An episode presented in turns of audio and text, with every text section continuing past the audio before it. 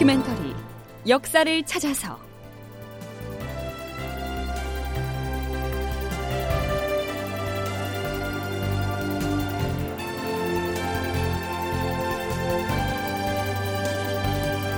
제 840편 이여송 벽제관 전투에서 참패하다.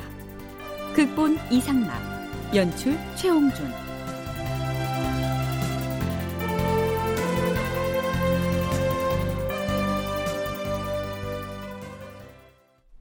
여러분 안녕하십니까? 역사를 찾아서의 김석환입니다. 우리가 비록 평양성을 탈환하였으나 우리의 목표는 평양에 안주하는 것이 아니다. 기필코 경성을 되찾고야 말 것이다. 자, 일단 개성부로 갈 것이다. 출동하라!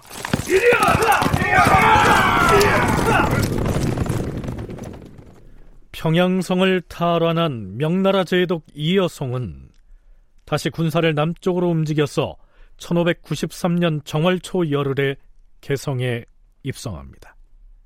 그런데요, 당시 개성 지역의 백성들은 전쟁으로 그 피폐함이 극에 달해 있었습니다. 와, 와, 와, 와, 와! 장군, 이곳 조선 백성들의 처지가 말이 아닙니다. 관리들의 말을 들으니 대다수의 백성들이 먹을 것이 없어 굶주리고 있다고 합니다. 음, 우리 대군이 임진강을 건너 남쪽으로 진격하자면 이 지역 주민들의 도움을 받아야 할 터인데 굶주림에 허덕인 데서야 어디 그들을 동원할 수 있겠는가? 우리가 먹을 군량을 덜어서라도 굶주린 백성들을 진율하게 하라. 예, 장군. 이 여성은 개성부의 백성들은 물론 선비들까지 굶주리는 것을 보고는 은 백냥과 쌀 백석을 내어 그들에게 나누어 주도록 장수 장세작에게 명하였다. 그런 다음 군대를 남쪽으로 움직여서 진격할 계책을 논의하였다. 이여송이 이끄는 명나라군은 개성에서 보름가량을 머문 뒤에 다시 남쪽으로 진군을 시작합니다. 그러자면 임진강을 건너야 했죠.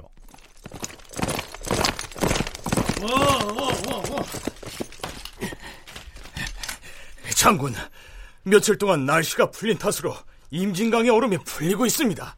그렇다면 기병들이 말을 몰고 건너는 것은 위험하지 않겠느냐? 그렇습니다.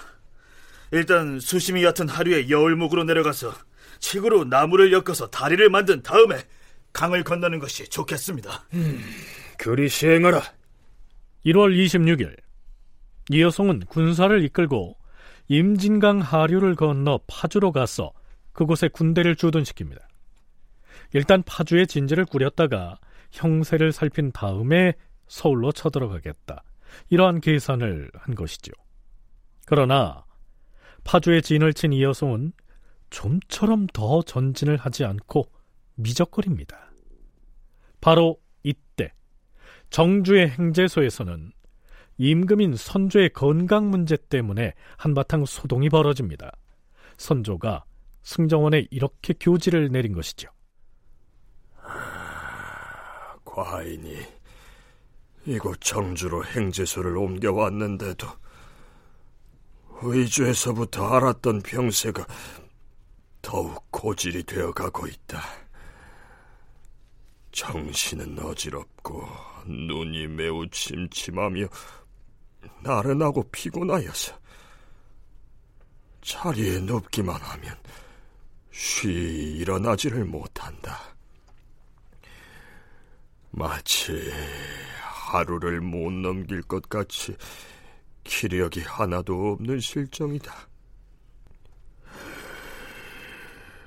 그래서 비록 당장의 왕위를 넘겨줄 수는 없다고 하더라도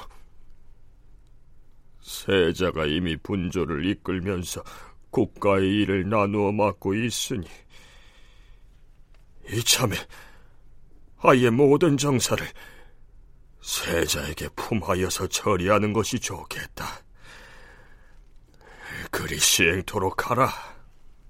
네, 병세가 심해져서 나란 일을 살피기가 어려우니까 세자인 광해군에게 모든 정사를 보고하고 그의 지시를 받으라. 이런 얘기입니다. 그러면서 선조는 이렇게 덧붙이죠. 이 일은 비변사에는 알리지 말고 서둘러서 거행하라. 그렇지만 아무리 건강 문제 때문이라곤 해도 임금이 왕위를 물리겠다고 했을 때 신료들이 그 교지를 덥석 받아들이는 사례는 없었지요. 당연히 하교를 거두어 달라는 신하들의 주청이 이어집니다. 주상전하, 어제 승정원에 내리신 하교를 보니 이후로는 모든 정사를 동궁에게 품하여 시행하라고 하셨사옵니다. 신들은 눈물이 흐르는 것을 주체할 수가 없사옵니다. 지금은 국군이 불행하여 온 나라가 병고를 겪고 있는 탓에 전하께서 홀로 그 방책을 짜내시느라 날마다 근심하고 괴로워하셨으니 어찌 원기가 손상되는 바가 없겠사옵니까? 하오나 그러나 때가 때인지라 세자에게 정사를 맡기겠다는 하교는 거두어 주십시오. 신하들이 이렇게 말리고 나선 겁니다. 실제로요. 이때 선조의 건강 상태는 썩 좋지 않았던 것으로 보입니다. 이후로도 세자에게로의 정무 이양을 두고 선조와 대소신료들 사이에 논란이 길게 이어지곤 했는데요. 어차피 선조도 받아들여질 줄 알고 꺼낸 얘기는 아닐 터이므로 이 문제에 대한 언급은 일단 여기서 접기로 하지요. 다시 이 여성이 진을 치고 있는 파주로 가보겠습니다.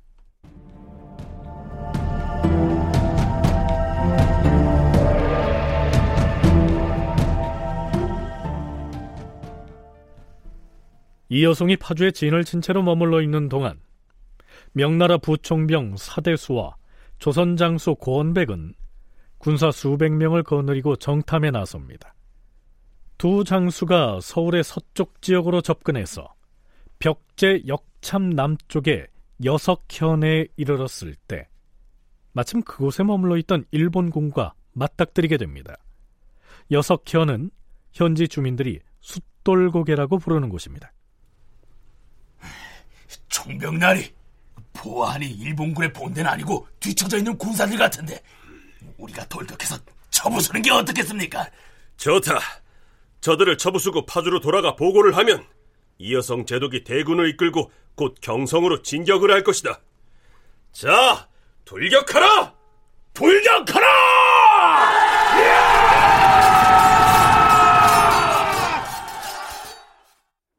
명나라 부총병 사대수와 우리나라 장수 고원백이 군사 수백을 거느리고 나가서 정탐 활동을 하다가 여석현 고개에서 외적의 무리를 기습하여 백여 명의 머리를 베었다. 그런데 이 대목에 대한 기록이 문헌마다 차이가 있습니다. 앞에서 소개한 내용은 선조수정실록의 기사고요. 본디의 선조실록에서는 사대수와 고원백 등이 3천여 명의 정예 기병을 거느리고 일본군을 급습해서 왜군 600여 명의 목을 벤 것으로 적고 있습니다. 그런가 하면 1월록에는 목을 벤 일본군의 숫자가 130명으로 기록되어 있기도 합니다. 아무래도 선조실록의 기사를 고쳐 쓴 선조수정실록의 내용이 실제에 가까울 것으로 보이지요. 자, 어찌됐든 사대수는 파주의 본진으로 돌아가서 이여송에게 상황 보고를 했겠죠. 벽제라 하였는가? 거긴 우리 중국 사신을 위한 객관인 벽제관이 있는 곳 아닌가? 그렇습니다, 장군. 벽제는 경성과 지근거리인데 거기서 부총병이 왜군과 대적해서 승리를 거두고 수백 명의 목을 베었다 하였는가? 예, 장군. 그렇다면 내가 가만히 있을 수 없지. 여보라, 장수 이유승은 기병대에 명하여 출동 준비를 갖추게 하라. 장군, 지금 출동할 수 있는 군사는 북군 출신의 기병 천여 명뿐입니다. 곧 남군 출신의 포병이 당도할 것이니 기다렸다가 출동할... 아니다. 남군 출신의 포병까지 데리고 갈 필요가 있겠느냐?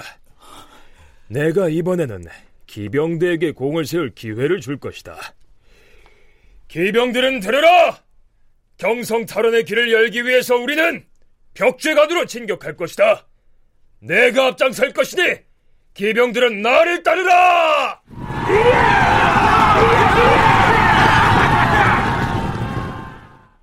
이 여성이 기병 천여 명만을 거느리고 벽제를 향해 출전합니다. 그렇다면 명나라 부총병 사대수와 조선장수 고원백의 기습작전에 일격 기습을 당했던 일본군 진영의 사정은 어떠했을까요? 이여송을 비롯한 명나라의 장수들은 사대수와 고원백이 적병을 기습하여 승리했다는 소식을 전해 듣고는 적의 세력을 매우 가볍게 여겼다. 그런데 경성의 왜군 장수는 자기 군대의 선봉이 사대수에게 격파되었다는 소식을 듣고는 매우 화가 나서 경성에 포진했던 대규모의 군사를 거느리고 벽제의 숫돌고개에 와서 진을 쳤다.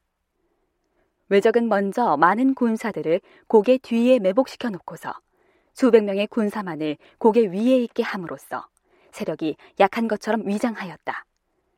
그런 사정을 알지 못한 이여송은 이윽고 적진으로 다가가서 공격을 개시하였다. 고개에 포진한 적의 형세를 보아하니 그 수가 많지 않다. 먼저 신기전을 발사하여 놈들의 기세를 꺾어놓을 것이다. 발사하라! 이여송의 병사들이 먼저 신기전을 발사하며 공격하자 처음에는 외적이 약간 물러났으나 다음 순간 복병에 있던 군사들이 몰려 나왔다.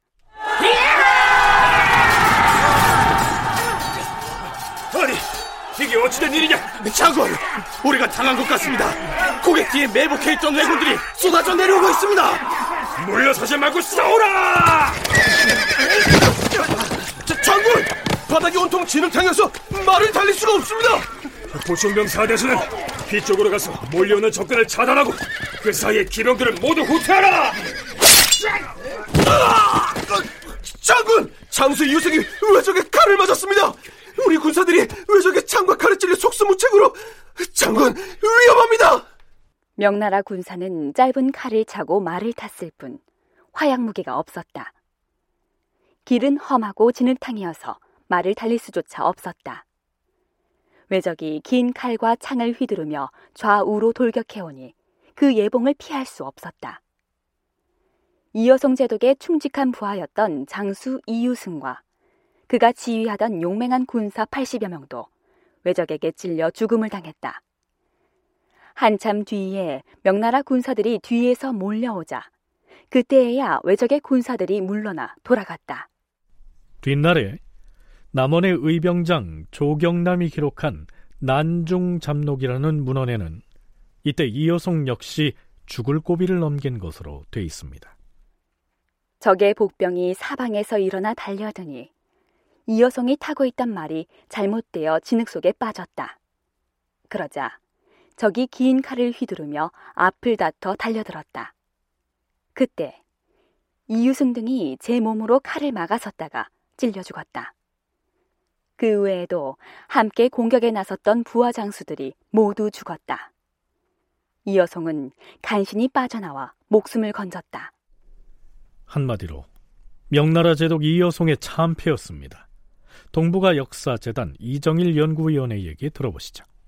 평양성에서는 그 일본군들이 기병전을 하진 않았던 것 같습니다. 그러니까는 어, 이호송은 일본군이 기병을 많이 갖고 있지 않다고 생각을 했었던 것 같고 자기가 원래 잘하는 게 기병이니까 예, 그 여진족과 싸워서 있기 때문에 다 북군들이고 그러기 때문에 기병 갖고서는 한번 밀어볼 수 있다라는 그런 게 있었는지 모르겠지만 근데 실질적으로 이제 싸우다 보니까는 일본군도 기병을 동원을 했다는 기록이 있습니다. 그래서 그야말로 이제 접전이 벌어진 상태고, 근데 거기다가 이제 숫자도 일본군은 더 많고, 일본군은 또 이제 포병도 있고, 이제 이런 상태죠. 그러니까 거의 한 몇 시간 안 돼가지고 명군이 이제 무너지기 시작하거든요. 그냥 있었으면 아마 이 여성도 죽었을지도 모르는데, 평양성을 탈환한 후에 기세 좋게 남쪽으로 진군을 했던 명나라 군으로서는 전혀 예상치 못했던 참패였습니다.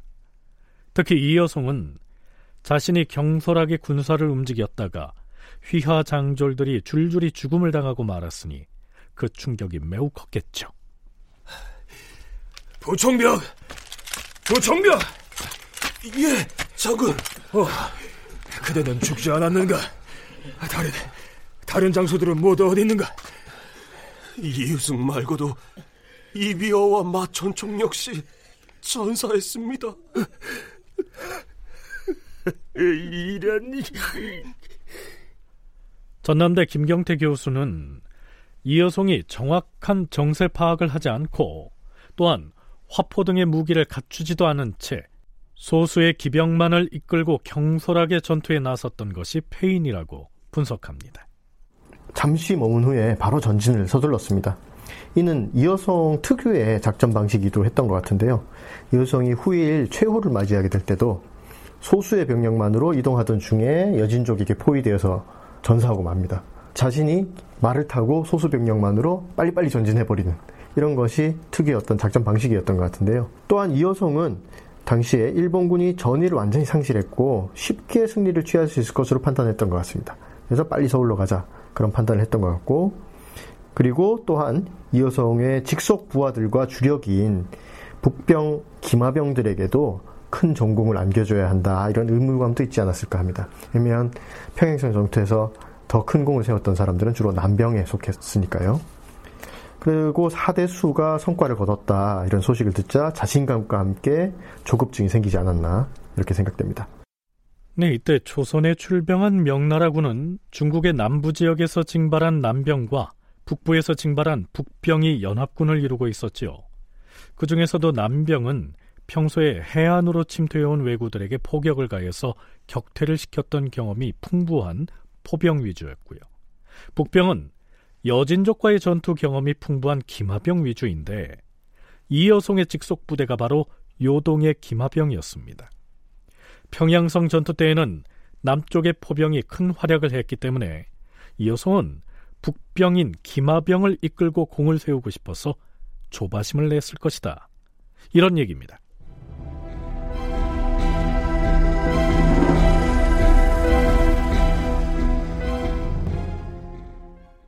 이여송이 공격에 나섰다가 참패를 당했던 그 싸움을 역사 기록에서는 벽제관 전투라고 부릅니다. 다음 시간에도 언급하겠지만 벽제관 전투에서의 패배는 이여송과 명나라 군에게 매우 심대한 충격으로 받아들여져서 임진왜란 전체의 판도와 앞으로의 전개 과정에 커다란 영향을 끼치게 되죠. 벽제관 전투에서 패한 이여송은 완전히 전의를 상실합니다. 패전 후에 유성룡과 나눈 대화는 이렇습니다. 제도께서는 어찌하여 경성으로 진군을 하지 않는 것입니까? 경성 탈환은 일단 다음으로 미루고 군사를 좀 더 뒤로 몰려야겠어. 아니, 당장 이곳에서 한양도성 쪽으로 전진을 한다 해도 시기가 많이 늦었다 할 것인데 군사를 다시 어디로 물린다는 말씀이십니까? 파주의 동파역 부근으로 물러날 것이오. 전쟁에서 이기고 지는 것은 병가지 상사인데 어찌 벽제관 전투에서 한 번 졌다고 경솔하게 군사를 물린다고 하는 것입니까? 말씀 삼가시오. 지기는 누가 졌단 말이오? 우리 군사도 어제 외적을 많이 죽였어요. 다만 비가 많이 와서 땅이 진창인지라 일단 동파로 물러나 휴식을 취하려는 것뿐이오.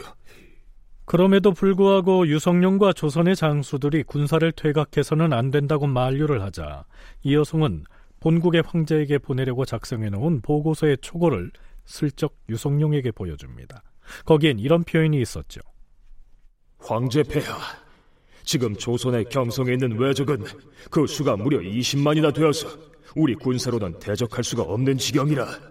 명나라 황제에게 일본군 규모를 대여섯 배나 부풀려 보고하면서 후퇴의 명분을 찾으려 했던 것이죠. 다큐멘터리 역사를 찾아서 다음 시간에 계속하겠습니다.